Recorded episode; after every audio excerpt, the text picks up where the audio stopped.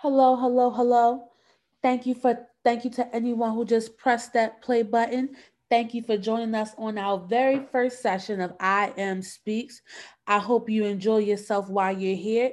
Here, and I am so excited to talk to you about the word, the word of God. But before we get started, may I pray with you, please? Thank you. Amazing, awesome, wonderful God. Thank you for today. Thank you for my sister and brother who is listening. Touch their hearts and minds. God, you know what they stand in need of individually and collectively. Open our ears, minds, and hearts. Have your way. In Jesus' name we pray. Amen. Today, we're going to talk about the word different and what being different really means. The word different is an adjective. According to Google, it means not the same as another or each other unlike in nature, form, or quality. So, guess what? You and I are different. Everyone listening to this podcast is different. We all are different ages with different birthdays, different hair colors, different hairstyles, different parents, different schools, different friends. You get the point, right? We are all different. Isn't it crazy that God made all of us in his image? Yeah, we all look completely different. Some of us are tall, some of us wish we were. Some of us are small. Some of us are a little larger. Some of us have freckles and dimples, and others do not. But yet we are all made in the image of God, which makes me wonder was God talking about our physical appearance? But that's for another topic. So here we all are, very different, but gathered on this podcast. So, what about different and being different? Um, do I have to say? That it's okay to be different. I often hear the phrase, it's okay to be different. That's why they make chocolate and vanilla ice cream. I don't know about you, but I don't want all of us to be the same, dressing alike, looking alike, doing the same thing. It's okay to be an original of yourself. And guess what? If you don't like yourself, you can change. Change is hard and it takes time, but I believe you can do anything you set your mind to. Don't you know you're a child of God, fearfully and wonderfully made? I can remember growing up, none of my friends went to church, and I was dragged. I was forced Sunday after Sunday after Sunday. Often explaining, I can't do Saturday night sleepovers because I got to go to church in the morning. And if you plan to sleep over at my house, you better bring your church clothes with you. And don't even get me started with Saturday mornings and YPD meetings.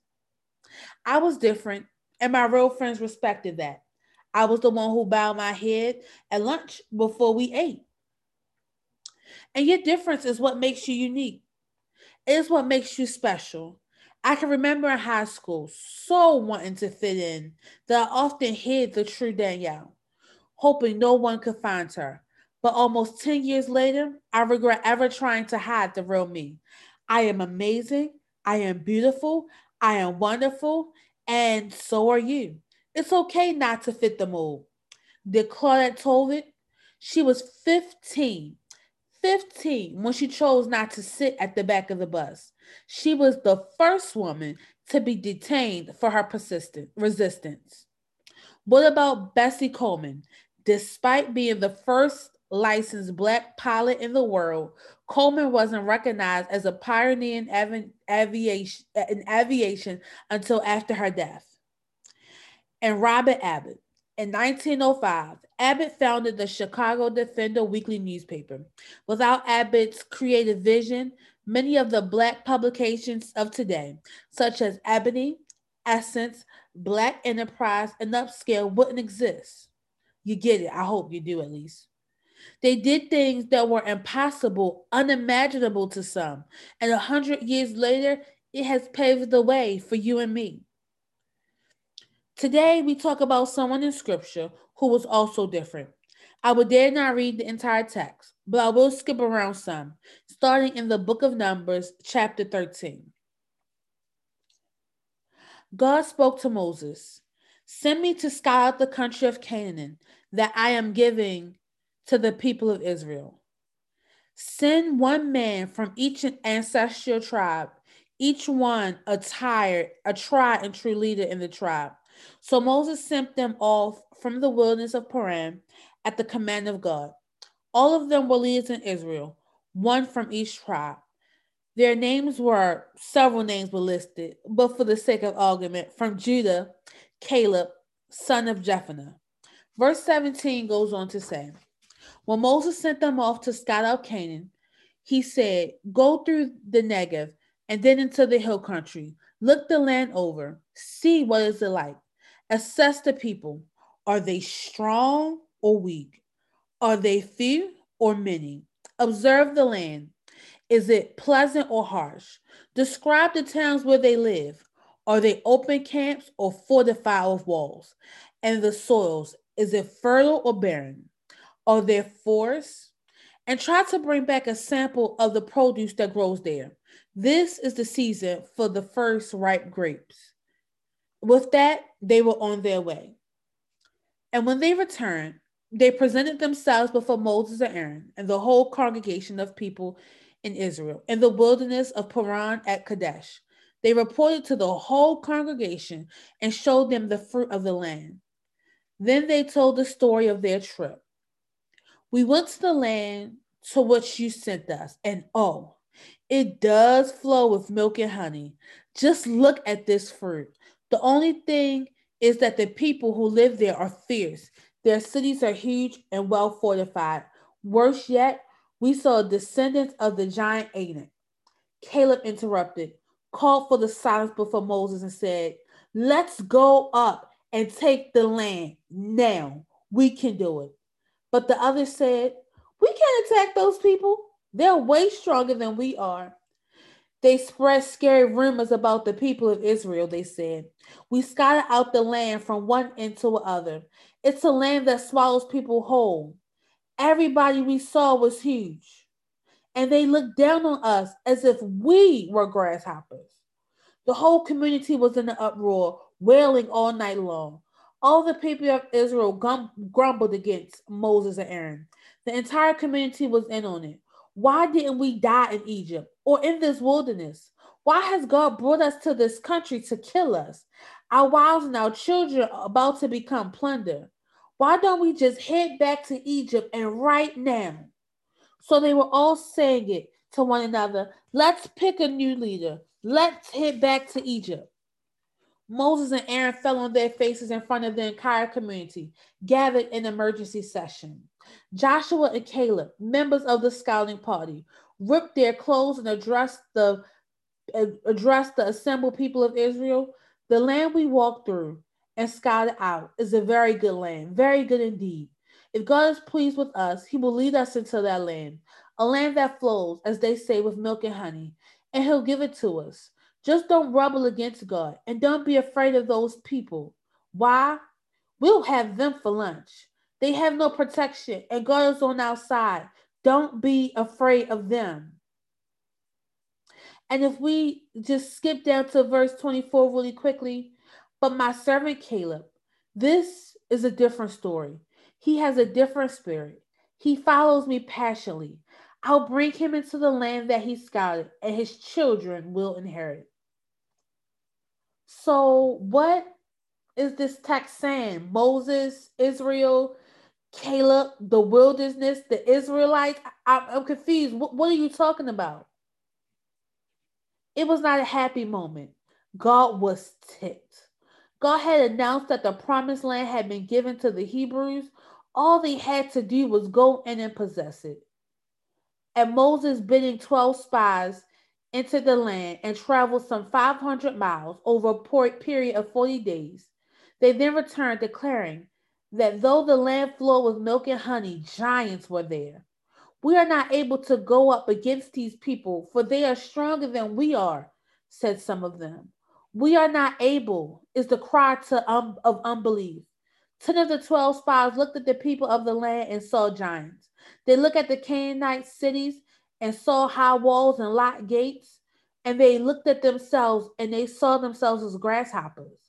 Grumbling against Moses, they got up they got up a back to Egypt committee, giving God's advocacy for them in Egypt with all the plagues he sent on Pharaoh and the miraculous care of the nation in the wilderness so that the people observed the faithfulness of God.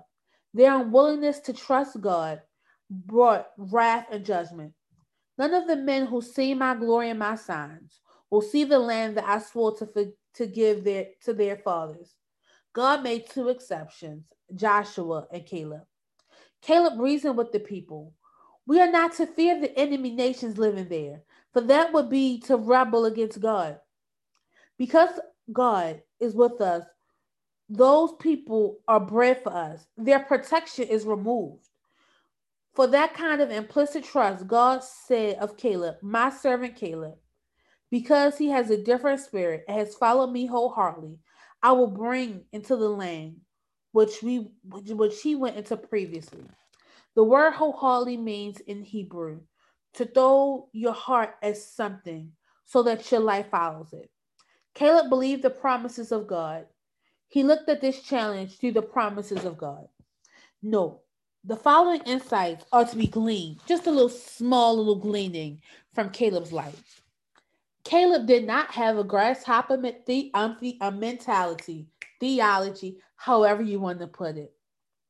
If we're going to serve God, we've got to see ourselves properly. Those who gave the majority report said, We seem to ourselves like grasshoppers, and they see us the same way. When you look in the mirror, what do you see? It was admittedly a demoralizing thing.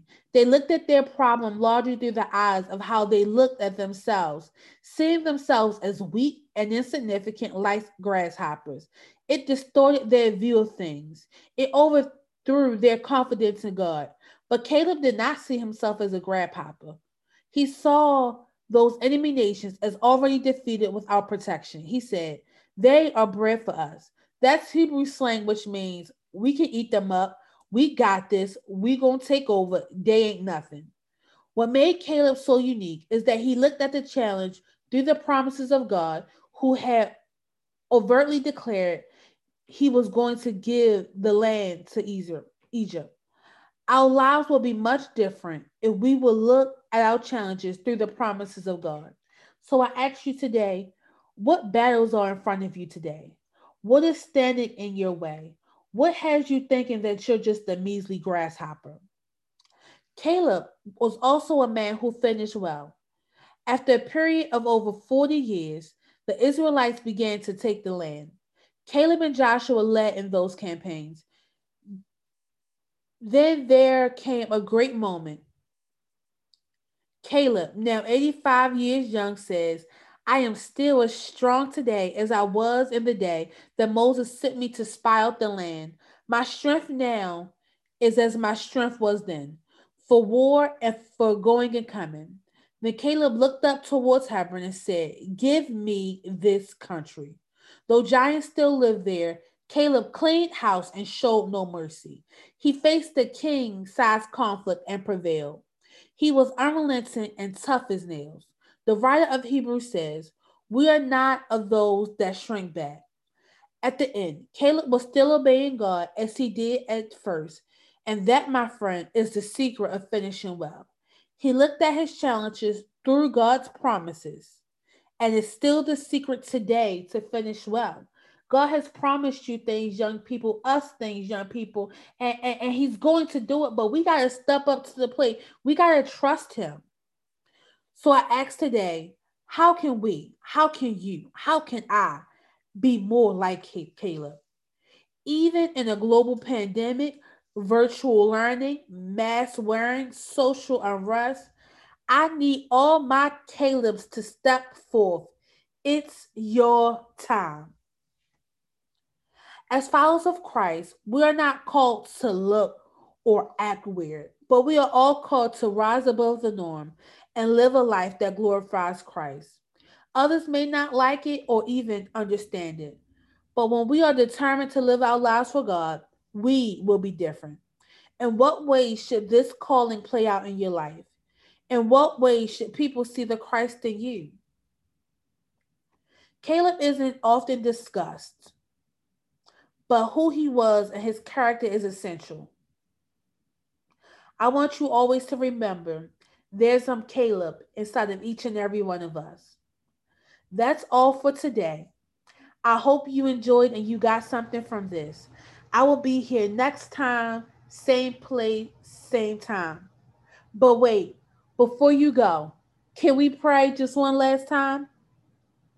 God, allow us to be more like Caleb in our everyday life. Amen. Thank you for stopping by. I can't wait until next time.